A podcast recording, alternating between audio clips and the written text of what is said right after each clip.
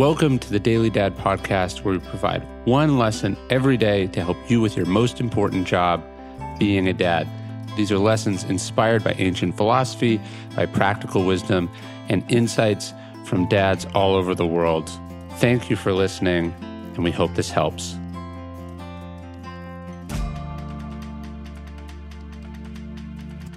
Did this teach you something about time? The last 17 months were not created equal for all of us. Some of us suddenly spent more time with our kids than we ever imagined. Schools were shut down, childcare options were limited. They couldn't go out and be with their friends. Whereas other parents were suddenly separated from their kids because borders were closed, because they were essential workers, because travel was more difficult, because someone was sick. In either case, the lesson was there life is fragile, the world is unpredictable, and you cannot take time with your kids for granted. While others have flippantly talked about looking forward to things going back to normal, we know now that such a thing should never happen.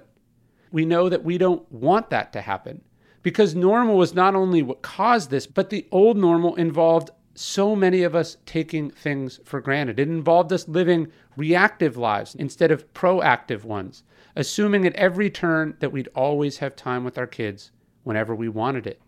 The many months we spent with our families or the months we spent apart from our families should teach us that we have to be intentional about our relationships.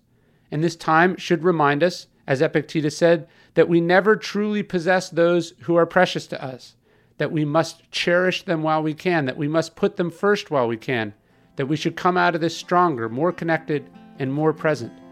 Forget going back to normal. Make a new, better normal out of this. Hey, you're listening to the Daily Dad podcast, one meditation a day inspired to help you do your most important job, which is be a great father.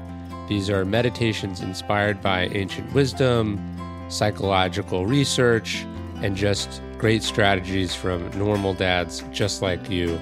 Thanks for listening.